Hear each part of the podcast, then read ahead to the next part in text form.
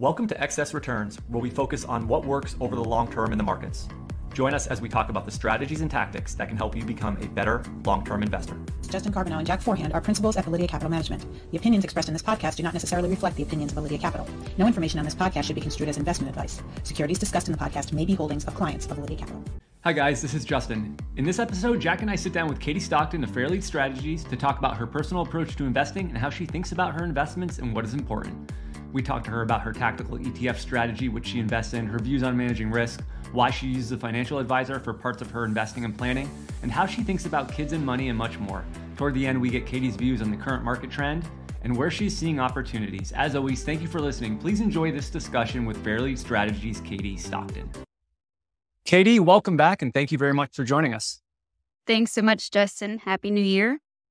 Happy New Year to you. Uh, most people that I think uh, have seen you either maybe on our podcast or certainly CNBC and other media outlets sort of know of you as you know being out there talking about the markets, talking about technicals, talking about different asset classes, and how you know investors should be looking to position their portfolios tactically, and I think um, you know for the long run as well. But and we're going to get into uh, some of that with you because while we have you, we're going to take advantage of that. But what we we we thought we would do um, is sort of talk to you about your personal approach to investing and some of your views on the things that we're going to talk about. We do this show us your portfolio episode where we talk to professionals like yourself that kind of give our audience insights how they think about their own portfolios, how they think about compounding and growing wealth. And there's always really interesting li- little nuggets that come out of these because people like you have been in the markets for a while. And it's always interesting to see how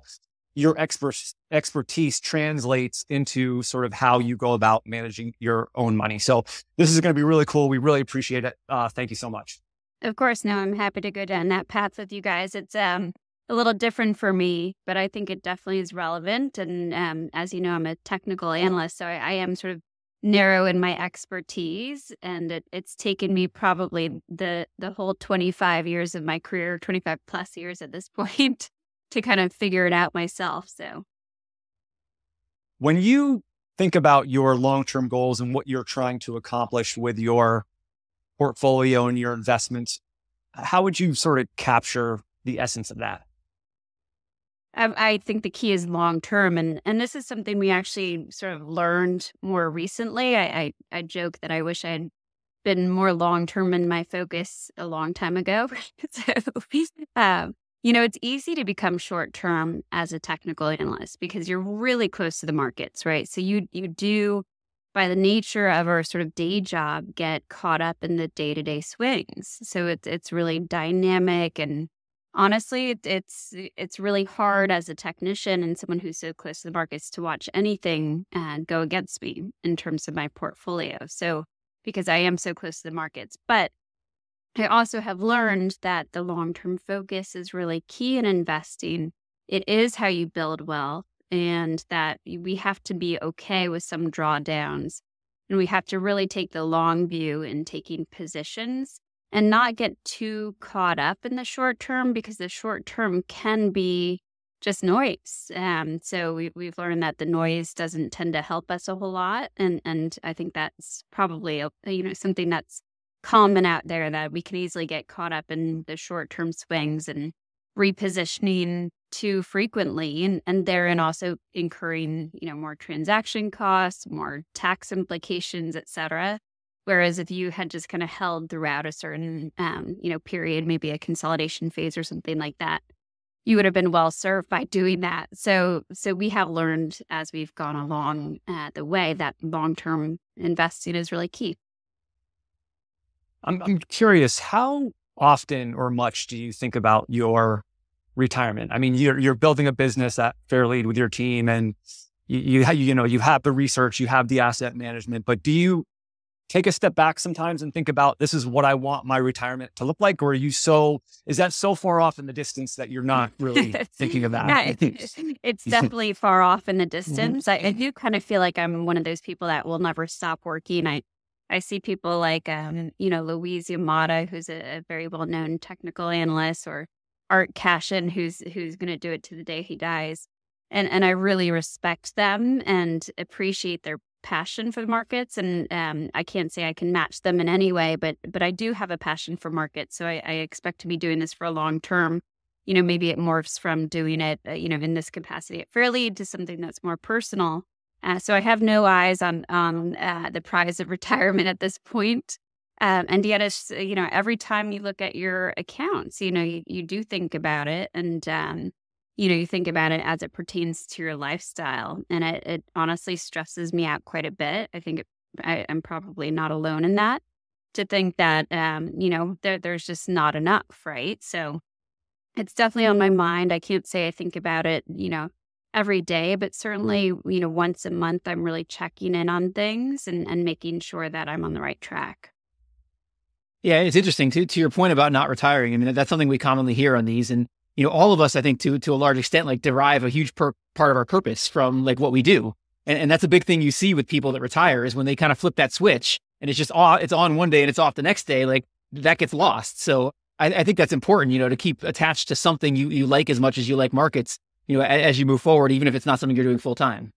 Yeah, for sure, and I, I do enjoy it. I also enjoy like the you know the human element of it right just working with people and and having something uh, to wake up for so and you do see that jack i think it where um, you know we've all had friends and colleagues retire and uh, they often go into sort of a, a mode where they they want to do something they want to do something that's less um, you know onerous i guess in, in many ways but they really want to have like a new project. I just talked to somebody over coffee last week who is in that position sort of retiring from the the big time you know position uh, but but wanting to take their experience and do something a little bit different with it. So i understand that because uh, yeah what i do definitely defines me it's um it's you know sort of a constant because i have my own company too it's it's constantly on my mind um so and i enjoy it yeah, there's only so much. You know, a lot of people think they're going to retire. Or I'm going to play golf. You know, five days a week, and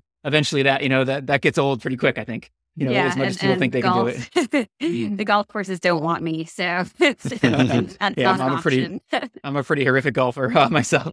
So when you think about your portfolio and you think at a high level about like the asset classes you're looking at, you know, your stocks, your bonds, your alternatives, like how do you think about that? How do you think about like putting that together, like the cl- asset classes you invest in, and then how you put that together into a portfolio for yourself?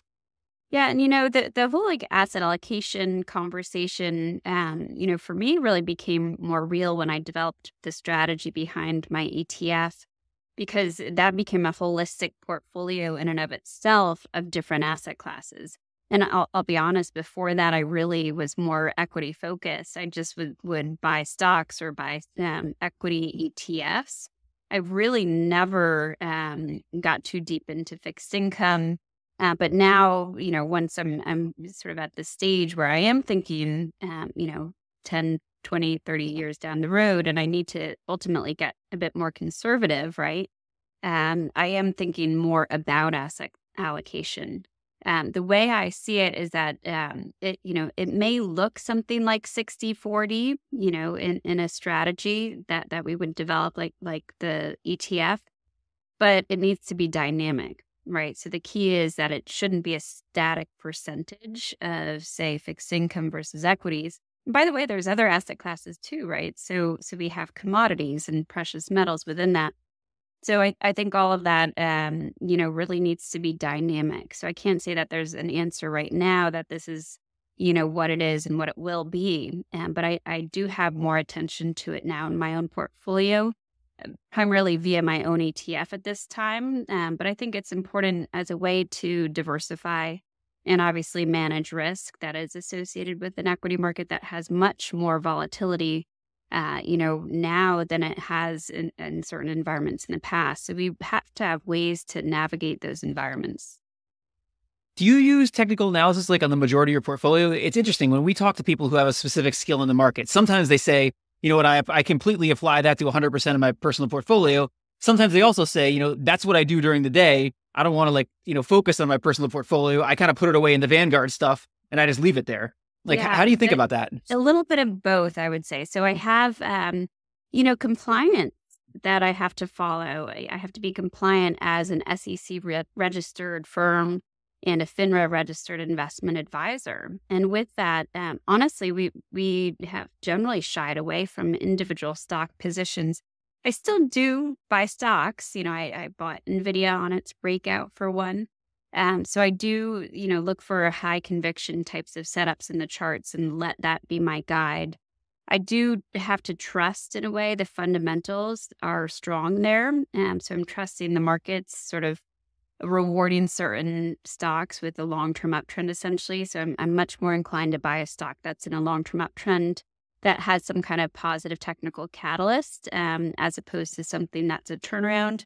But I also think, you know, with with the turnarounds, you tend to get a, a higher beta type of position, right? So if you believe in um, sort of the industry, at least, if not also the company itself, it, it's certainly worth um, having smaller exposure that is more in that kind of realm, depending on the environment. But I'm really very top down in how I think about things. Um, you know, when the S and P 500 is working, uh, well, then most stocks are working too, right? So, so, and then vice versa. This is where the fundamentals are challenged because there will be environments for for weeks, months at a time when um, you know the the charts and the trends just don't reflect honestly the company's fundamentals. So I could never invest in anything without seeing the chart. And and truly at this point, because I'm sort of an old dog, I, I need not only the chart, like I can't just look at a price chart, I need all my indicators too. so there have like, you know, a, a, lot of tools that we're using momentum based indicators over bought over sold measures. And um, so so I'm a little bit um, sort of, I guess, stuck in this discipline at this point. Uh, but it has helped me over time identify opportunities. It is my primary input when I'm investing but I am also trusting that the uh, markets are rewarding certain companies. And therein, I, I kind of try to stick to those realms when I'm investing on the individual stock level. Um, I do believe that you can, you know, invest in sectors and major indices, whether it's via ETFs or otherwise, uh, really just with technicals on your side, because you're really making a bet on the momentum and relative strength, right? Um, whereas the individual stocks, I think you really want to have the earnings trends and, and other factors and a, strong management team and, and governance um, on the side of that position. So, so there's a little bit more to it there, and that's not lost on me. So, what I do, I, I trust my financial advisor to manage a portfolio for me, but then I also have, um, you know, uh, money that I work on myself. So, uh, and the managed portfolio will be mostly individual stocks, right? So uh, I'm trusting the advisor to have, um, you know, strong research behind um, his process, and then um, I also don't then run into the compliance issues of going in and out of these individual securities that I may or may not at, at any given time feature in my own research, right? Which is where the issues um, become sort of, you know, sort of a regulatory problem. If I, if I, let's say, if I owned a stock and then I said, and in my research that it looks poised to correct, well, that could be obviously confused and uh, misinterpreted by the end user and by the regulator. So, so I trust the advisor to do the individual stock portfolio primarily, and then I'll have my own uh, positions primarily in our ETF, just because that's a, a whole portfolio, and then I'll supplement that with some smaller positions. Yeah, the, the financial advisor point is a really important one because we see that a lot. Like people think that those of us that are in the business like won't benefit from a financial advisor, but a lot of us do. I mean, just having somebody outside of yourself who can take a look at what you're doing, like you can benefit from that, even even if you're really skilled and you're in markets day to day. Like there's benefits to having that type of thing going on. Yeah, I I, I never thought about doing it all myself. Um, I do have a lot of clients, um, research clients, who do try to do it themselves, and and I I can see their frustration. Sometimes it's it starts with the frustration with their existing advisor and their underperformance. Then they try to do it themselves. But I find that they do often ultimately go back to an advisory relationship because not only is it it's just high maintenance, right? Um, there is a lot of administrative stuff that can come with it too that an advisor is going to facilitate. So, um, you know, I think for the the most success, it makes sense to have an advisor and to do so with a little bit less of a headache on some of the administrative things that come up with it. Um, you know, we we all I think benefit from not just you know a portfolio management, right, which is more what I'd be focused on, but also like financial uh, planning. So, so an overall view of your whole um, sort of net worth and, um, you know, the retirement prospects with that in mind. You mentioned your ETF and the allocation strategy behind it. Can you just talk a little bit about because I, I think that plays into how you're doing things with your personal portfolio. Can you just talk a little bit about the strategy behind that? Yeah. So, and and this is by no means a, a, pitch for my ETF, but it's it's kind of what I believe in, right? That that's why we launched it. So it's called the Fairlead Tactical Sector ETF. So what we're doing with that ETF, it's a it's an ETF of ETFs. So and I really believe in ETFs as a good product, which is why my product is in that wrapper, um, because of the, the sort of um, you know the advantages in terms of of cost for one versus you know sort of private funds. Uh, but also for tax implications that you tend to get with mutual funds can be a little bit more um, sort of, uh, I guess, uh, more of a nuisance, right, on a year over year basis. So I, I, like the tax implications from ETFs, and I, I like them as a wrapper that allows for a more affordable way to invest in certain strategies. So, so what we've done is found some very low priced ETFs, meaning very low expense ratios.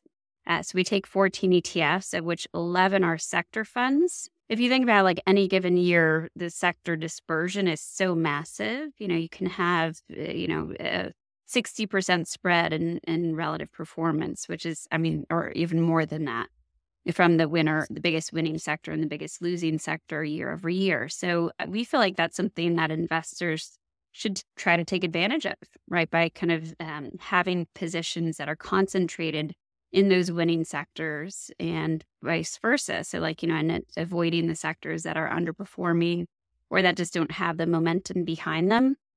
So, that is our primary goal is to leverage the sector rotation using our long term technical indicators. We're just rebalancing monthly and following with sort of my belief uh, that long term investing is the way to go. And with that, we're, we're just trying to ride long term trends and make sure that there's still the supportive momentum, relative strength, and there's no big overbought sell signals, say.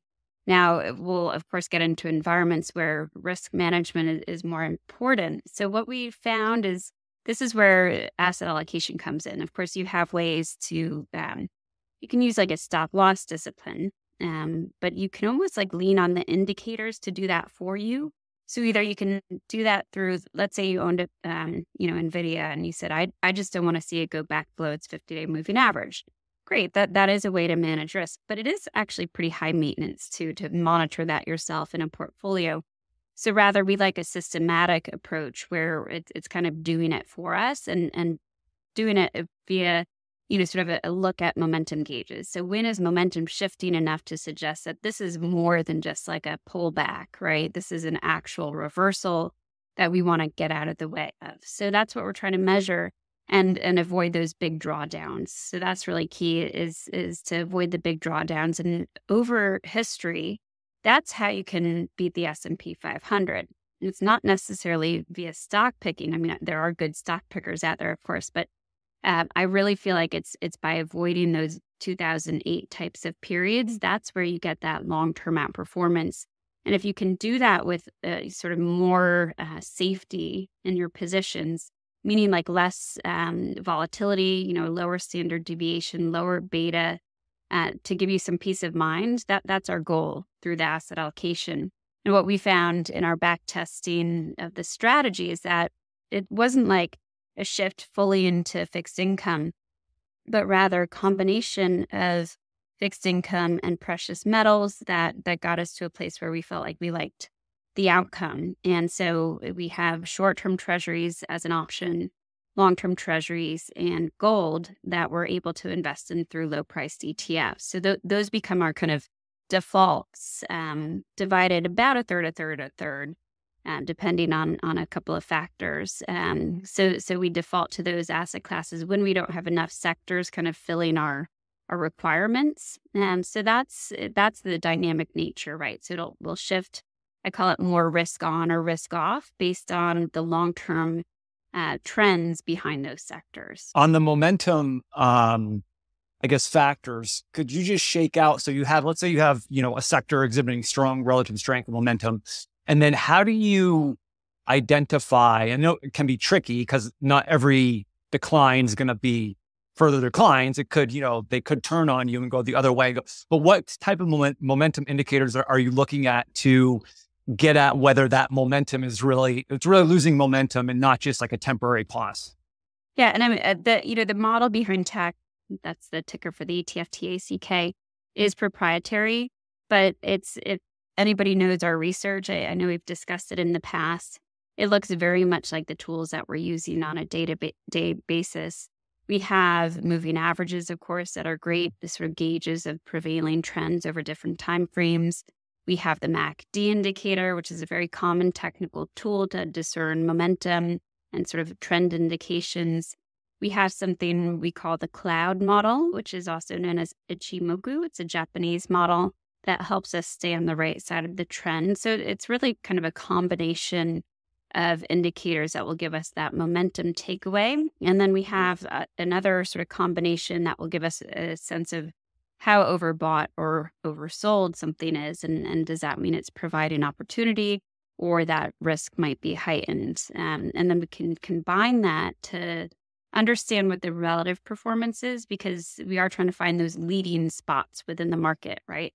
And that, you know, something that we check for individual stock positions we look for trends of long term outperformance. Um, and that's simply just take a ratio, right? And, and, identify the trend versus whatever your benchmark is, you know, the S&P 500 index being the most common one, I'd say. How do you think about technical analysis on bonds? I mean, we, we I've seen it do, done different ways. I mean, some people actually do like pure technical analysis on bonds, looking for areas, you know, where there's momentum to get to get into those areas other people tend to do it, I think, the way you're sort of doing in your ETF, whereas bonds end up being like a risk off type thing. You know, you're looking at some other asset class, and then when, when the momentum breaks down in those asset classes, you end up in bonds. Like, how well do you think technical analysis works on bonds? Well, I, you know, I would say technical analysis works best. It's really all on the sort of end user, right? But it works best for commodities and FX, right? Because those I would say are probably the purest in terms of supply and demand. And they're also often the most liquid markets, right? So you have high liquidity, so the charts are really kind of clean. They they really mine support and resistance levels in part because the traders are using technical analysis.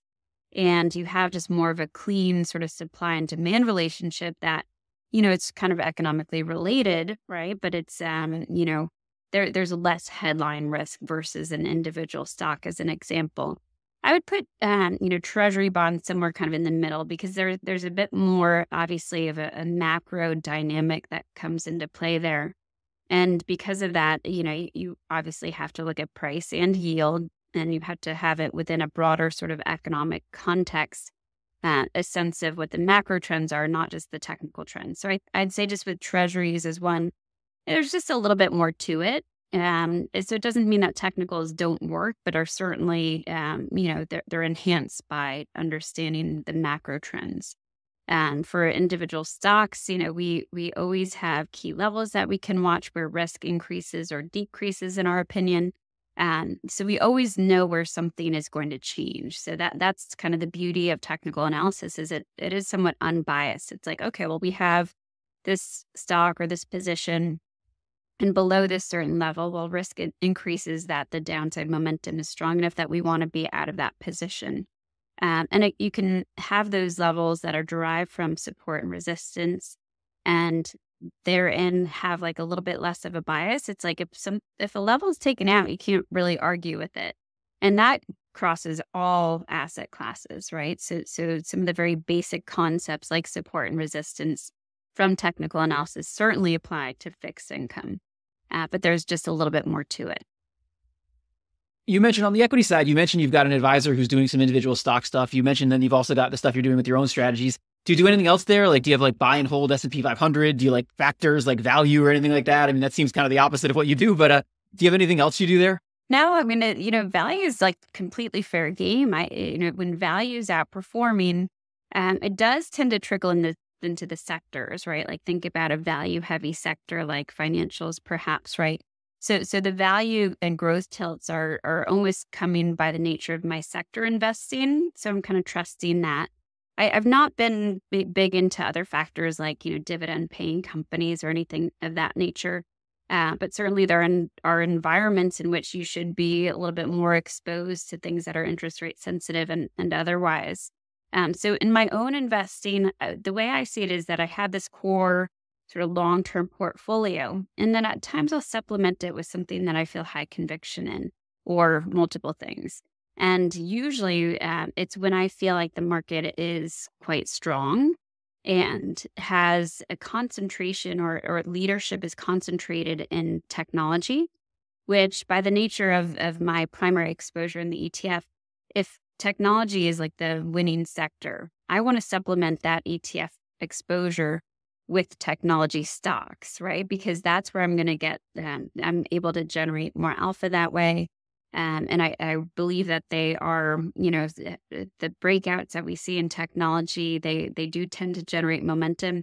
It's sort of like the darling of the markets, right? I mean, I, I if I had to measure how many questions I get about anything that's not a technology stock, I would say maybe it's like, you know, 30%, right? I'd say it really is primarily technology, maybe secondarily consumer discretionary and, uh, you know, uh, healthcare, maybe a distant third in terms of what people are focused on. So technology is the darling because with these technology stocks, you often get, you know, long term uh, trends of innovation, right? That people are trying to leverage.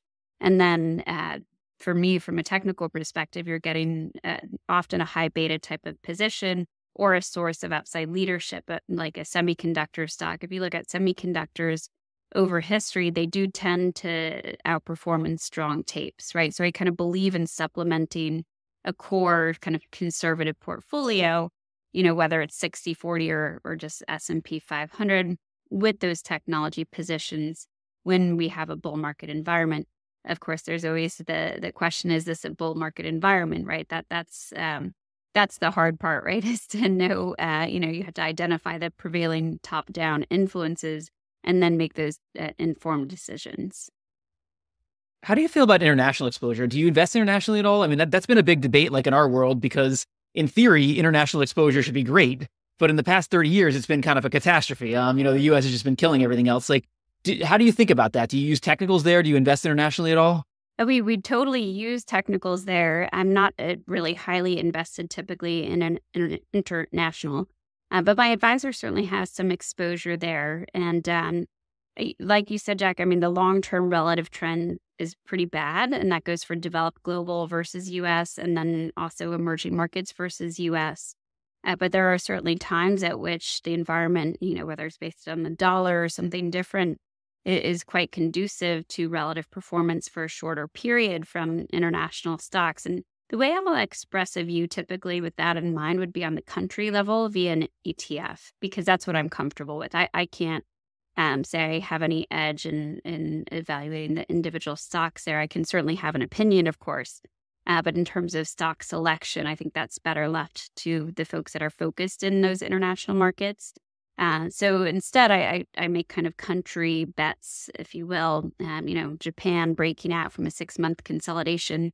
You can express that via ETFs quite easily. Uh, we we launched a report called the ETF Navigator, and uh, we did that because we had, you know, uh, I'd say most of our questions, if they weren't about a technology stock, were probably about an ETF.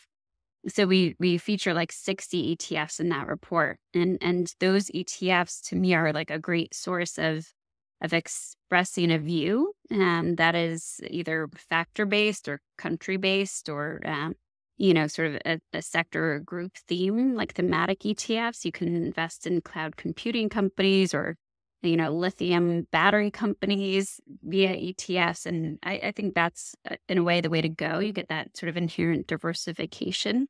Um, so we track all of these etfs which are, are usually pretty liquid and popular and we'll evaluate them not just as, a sort of an absolute um, chart, right? We'll look at that, obviously, want to see the trends there, but we'll compare them against each other using um, like rotational works in the same way that we evaluate sector rotation. We're going to take all the thematic ETFs and, and throw them up against the spiders and just see which ones have the relative momentum too that are poised to outperform. So so that's how I would say we we would approach it. You know, international would fall into the that kind of um, supplemental positioning.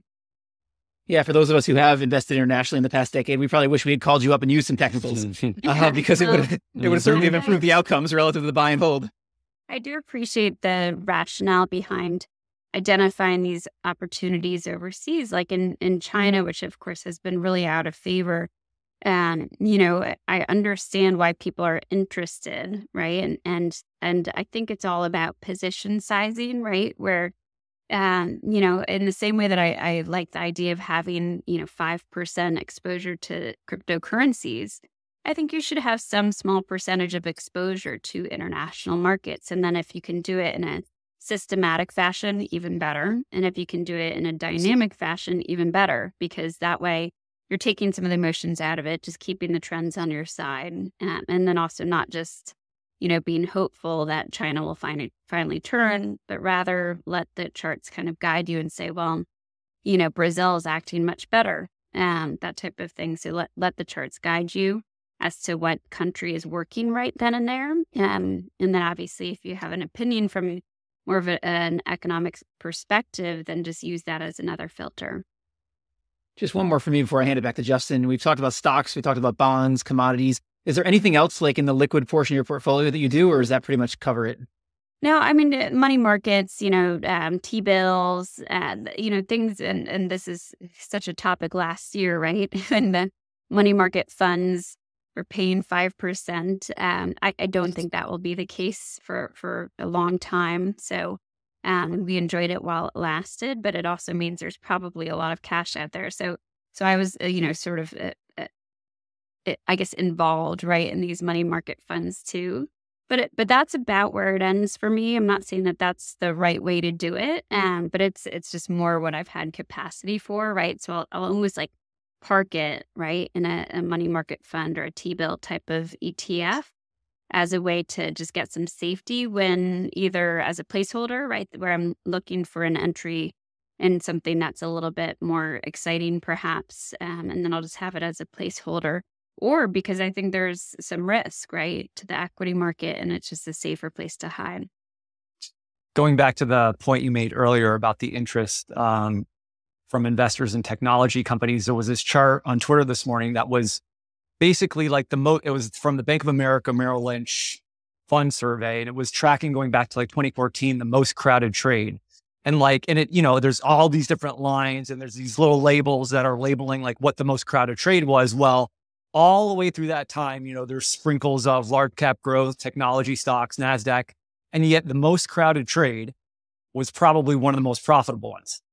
Um, and I, th- I, think the technicals would have kept you in there for the most part. Whereas, you know, a lot of people at different points there were saying it was the most crowded trade and probably all the, all the money's been made. Yeah. And that's like, you know, comes down to reconciling, I guess, valuations and, and sentiment um, you know, as a technician, I'm I'm not like a strict behavioral finance person, but I, I do believe that market sentiment is is pretty much the most important influence. Now, market sentiment comes from a lot of different places, right?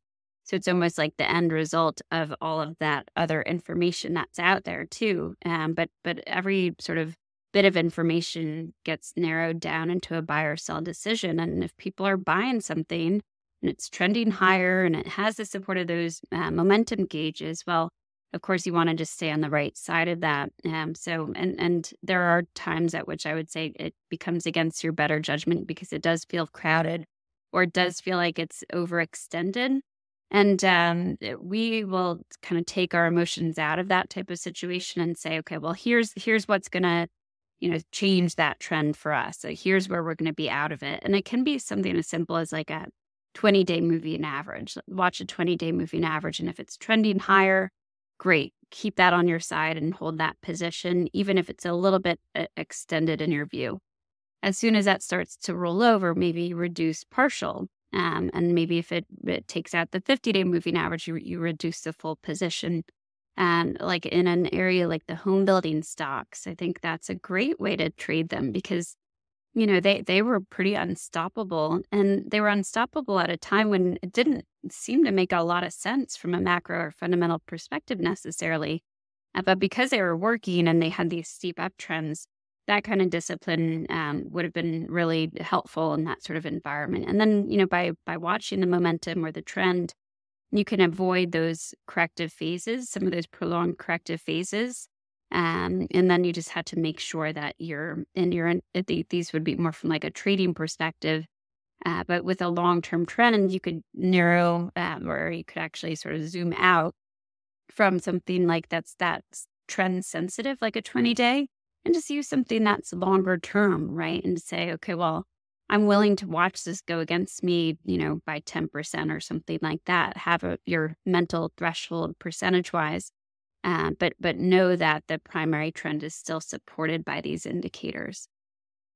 You had mentioned the five percent of the portfolio potentially in crypto assets. Is that something you actually do and invest in? Um, and it seemed it would seem to me like um, that that that technical that you know momentum would be very strong um, on crypto. I I did have um, you know crypto position uh, when it was working, and then like so many others, I, I got a little spooked by the bear market cycle. Um, so so dynamically, I, I'm I'm not as exposed to crypto as I was or or as I should be really. Uh, we do cover the cryptocurrency markets on a weekly basis, so I'm really very close to it um, out of sort of, I don't know if you call it um, laziness or just not having dedicated sort of my time or money to it. I, I, don't have a position right now, but I believe in a position. You know, we, I, we are bullish and have been bullish intermediate term for some time on the likes of Bitcoin and Ether. So, so I believe in having a small position, not even just because of the trend, right, but because of the diversification that an asset class that well sometimes is tied to equities, but other times it really isn't. I like that the market's giving us some more choices. Um, you know, and and even when gold isn't doing great, I like the idea of having some gold exposure. Um, so I like the idea of being diversified, you know, among asset classes, but to let the the percentage weightings be somewhat dynamic based on their trends. Um, so right now, I, I feel like cryptos have really turned the corner, and I am interested in building exposure. And I, I certainly welcome the news of the um, spot ETF. I just think that's going to make it much more investable. Yeah, I find it interesting that as soon as that got approved, it's like Bitcoin ran up. Well, they all did the run up into it, and then since the announcement, they're down. So it's like, what is going on? But that's how that works. Classic, right? Sell the news. But what was interesting with that pullback is that Ether just shrugged it off. So Ether mm. just kept the, you know, all of a sudden the ratio between Bitcoin and Ether just reversed in favor of Ether very, very abruptly. And so it made you think that, well, uh, people really had run up Bitcoin ahead of that n- news, right? And and in a way, Ether sort of suffered under that, even though it was going higher, was it was lagging uh, for actually quite a long time. So maybe we'll see the relative performance shift a little bit. How do you think about the value of your business in your overall, I guess, net worth? Is that something you think about, or is it is it just kind of you're there, you're day to day trying to grow the business, and you really don't assign a value to it because who kind of knows what the value? I mean, you cr- probably could do like a discounted cash flow valuation on it and figure it out if you really want to. But do you do you think about that at all? And do you think you do anything differently because you are exposed to maybe a little bit more market specific risk or variability in the profitability given what's going on in the market? you're you're making me laugh. Um, because I mean, I, I um, you say DCF, you know, models. I, that's obviously not what I do. so, so when I think about my business, I am more of the latter, meaning I'm just I'm there, like you know, fighting the good fight and um, trying to grow the business every day. But yeah. really, um, what I enjoy about it is is the markets, right? So so I spend as much time as I do on the business as as on the research and and the consulting. So um, I really am, am in it for that, and and I can't say that I have um, you know a, a, specific valuation in my, mind. Excuse me, as it pertains to my overall sort of um, investments and things like that. Um, but what I will say is, is I just like trends, right? Um, so as a technician, it, it's most important to me that I feel like the trends are good right? And then that gives me more confidence. So I almost think of the business as much as it, it's intangible in a way. Um, I don't have a you know a price chart of Fairlead strategies, um, but I do have in mind the the prevailing trends, and and we've certainly seen in our six years now, uh, you know, the right trend. So I would say we're at this point in a long term uptrend in terms of our growth and our reach and um, you know, and our people. We have a, a, really great team. So those are the things that I feel like, um, you know, get me excited. And um, there are, you know, those those market environments in which we're just going to, you know, sort of struggle alongside most of Wall Street, quite frankly. And so we consider those to be pullbacks, right? So, so I think about a pullback and a long-term trend as being healthy. What we don't want to see, of course, is some kind of bearish reversal for Fairlead. And, and so far, knock on wood, so good. Um, but, you know, a growth trend is what we want to see. I want to ask you one more and then get some of your thoughts on the market environment, what you're seeing um, under the surface. But um, this one is about kids, and you're a mom, you have young children. Uh, Jack and I both have uh, young children as well. And, you know, we, we just like to ask and get perspective from different people as to how they view you know, leaving some money to their children or how they view that. Like, you know, we've talked to some very wealthy people and some people have said, you know, they've actually think they've left too much money to, to their children. That's not good. Um, others have said, you know, they kind of want to set their kids up to get them started maybe after college, but then after that, they're on their own. So just, I mean, how do you, how do you sort of view that? Yeah, I mean, honestly, it's a good question because, and it's something I should think more about, more of the, the kind of macro um, version of that versus the micro, which I think I'm more focused on. I'm I'm really more focused right now on, um, you know, making sure that the kids aren't too spoiled. Which I think, you know, based on what I'm reading out there, you know, we we've almost got a problem right now, and where where young uh, children, I mean, the ages that I just read something on Insider about 10 year olds in Sephora going in and dropping a bunch of money that, you know, the, the workers at Sephora are saying, I, I don't even have that in my bank account, you know, so, so there, there's um, a little bit of, I think, a trend towards young people, um, almost like, you know, having access to too much money, going to Starbucks, going to Sephora, spending a lot of money and not having that sort of um, personal finance knowledge yet. So I've been more focused there, I, I would mm. say, which is more the micro version of, of, that question, to make sure that my my kids are developing good habits in terms of their spending. So that's been more my focus now. But um, but I, I think it's just in the same way that that my parents taught me to save. I mean, it was more the traditional, like try to sock away 10% of your income every year and compounding, et cetera. I'm trying to instill that value in them. And at the same time, um, my sort of primary goal in, uh, you know, in making money is truly to support their education. So uh, that to me is, is, I don't want to say it's why I work, but it, it really is a primary driver of me working so hard. It, it's also kind of my personality. I'm, I'm just generally um, sort of multitasking at all times and what have you. But I really want to build my wealth wealth in a way to support them through their education. And it doesn't mean, um, you know, I leave them high and dry once their education is done, but but I do want them, of course, to be self sufficient yeah, it's funny on, on, on the Sephora thing. My like my daughter, I, I've know nothing about Sephora, but the other day she was like making a cart like on her iPad at Sephora, um, and she's like, "Oh, it's three hundred dollars," and I was like, "Wow, I didn't, I had no idea you could spend that much money at Sephora." Oh, I mean, obviously she didn't get any of the stuff she was trying to get, but I, I had no idea. She's nine years old, but like girls these days, I guess you know, Sephora is kind of a big thing. Yeah, th- these girls are influenced by the influencers, right? Right. They right. just have access to more information than we did, and there's good to that. And obviously, there's a flip side to it as well. But um, you know, the joy that they have just walking through CVS, it's like the the consumerism. it's really it's really prevalent. Whereas, um, you know, my son, he's he's a little bit less interested in that. So it's just a matter of trying to make sure that that they're um, aware, right? Because what the last thing I want to see from my kids would be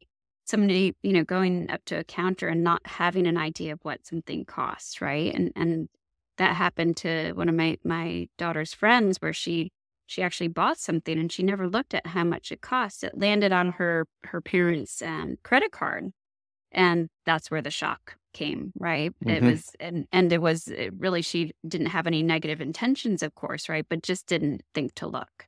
So um, that's something we need to teach them. What are you let's get into the market a little bit um, as we wrap up here. So what's you know give us a rundown of what's going on currently in the market what you're seeing in the short and midterm and maybe where the opportunities are as we sort of start 2024 here Yeah, I mean, I, I am bullish, and I, am bullish primarily because of the action that we saw in Q4. Uh, I was bullish on the S&P 500 last year, probably as of the breakout that occurred in early May. But this is a bigger breakout that we have as of Q4. So it's uh, not just a, sort of an extension of the cyclical uptrend, it's something that shows the breadth has really improved. So as an example, the S&P 500 broke out above 4600, which was a strong resistance level on the chart.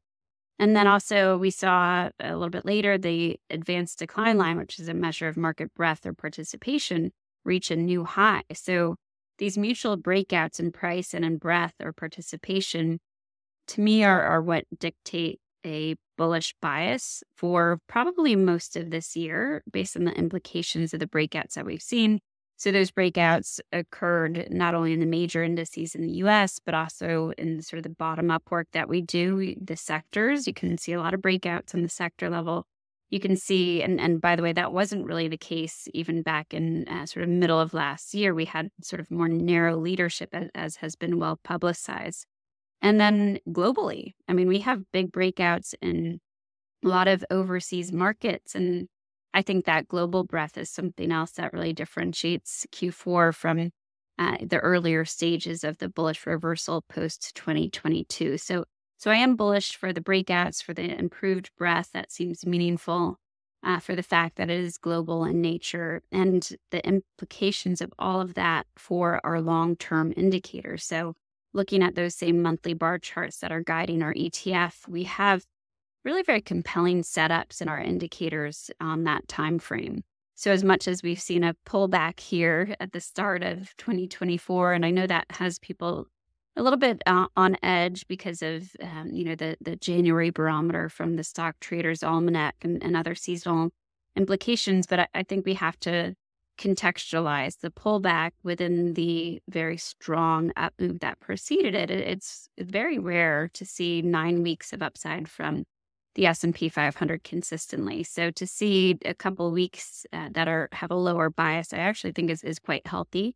So now we're in this mode that we expect a little bit more consolidation near term, but rather than telling people to get hedged, we're more in the mode of hey, just, you know, stick with your exposure that's exhibiting positive intermediate term momentum and it hasn't seen deterioration on the weekly charts.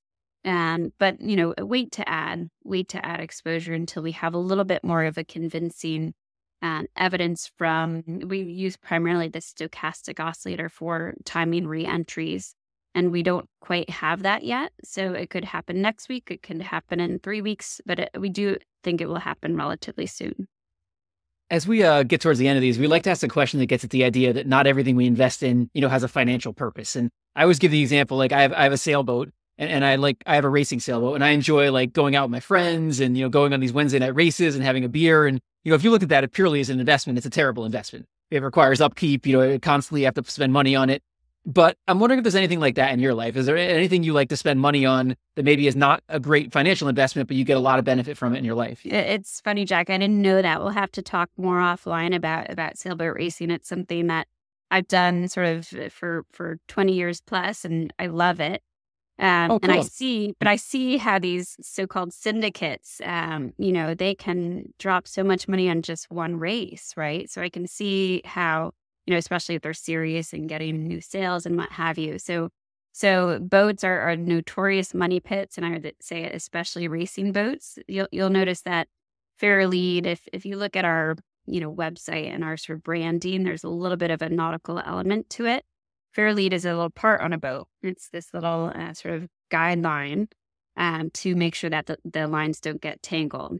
So, so Fairlead is a nautical reference, and so is TACK, as you can imagine, right? So, anyway, so so we'll have to talk about that. But um, you know, I would say for me personally, it's it's more travel because I really love to travel, and it, it, I've always loved it.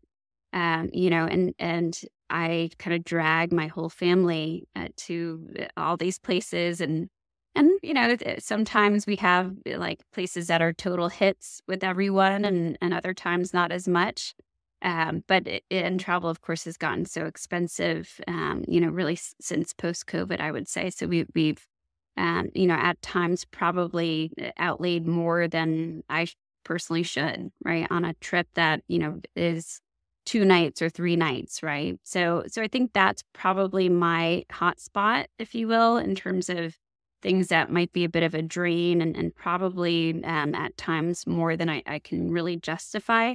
But I, I also value that just in the same way that you value having this experience every Wednesday.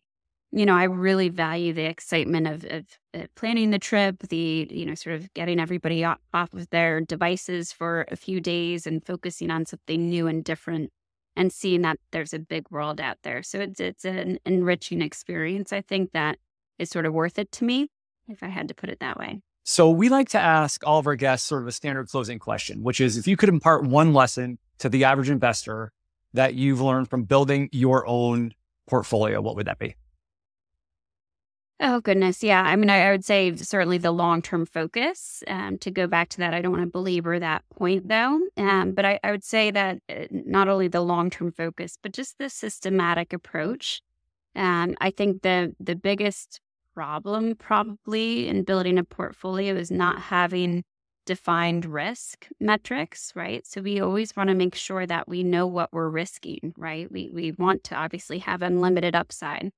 Um, but obviously if you're making an investment um, you know you believe in that, but you just really need to know what you're willing to risk on that position individually and then within, you know, the broader context of your portfolio. So so, risk management, which can be achieved through stop losses, it can be achieved through using indicators to discern a, a, meaningful shift, or it can be achieved through asset allocation. So, there's a lot of ways to do that, and maybe some combination of those ways is best. Uh, but that that's the lesson learned, and I can't say it comes from like a specific position that went wrong for me, um, but it's something that Eh, you know, we've all been through that where we just are watching something and, and we either it gets off our radar for a little bit and we just say, I can't believe I let that go against me for that long. Um, so I think it's it's to avoid that type of position. Um, and it is, you know, it, it takes a little bit of work and that's, um, you know, it means that we have to dedicate some time to it.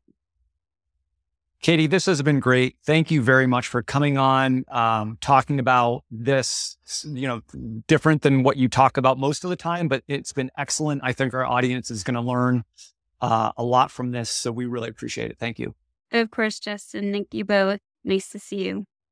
This is Justin again. Thanks so much for tuning into this episode of Excess Returns. You can follow Jack on Twitter at, at PracticalQuant and follow me on Twitter at, at JJCarbonneau. If you found this discussion interesting and valuable, please subscribe in either iTunes or on YouTube, or leave a review or a comment. We appreciate. Justin Carbonneau and Jack Forehand are principals at Validea Capital Management. The opinions expressed in this podcast do not necessarily reflect the opinions of Validea Capital. No information on this podcast should be construed as investment advice. Securities discussed in the podcast may be holdings of clients of Validea Capital.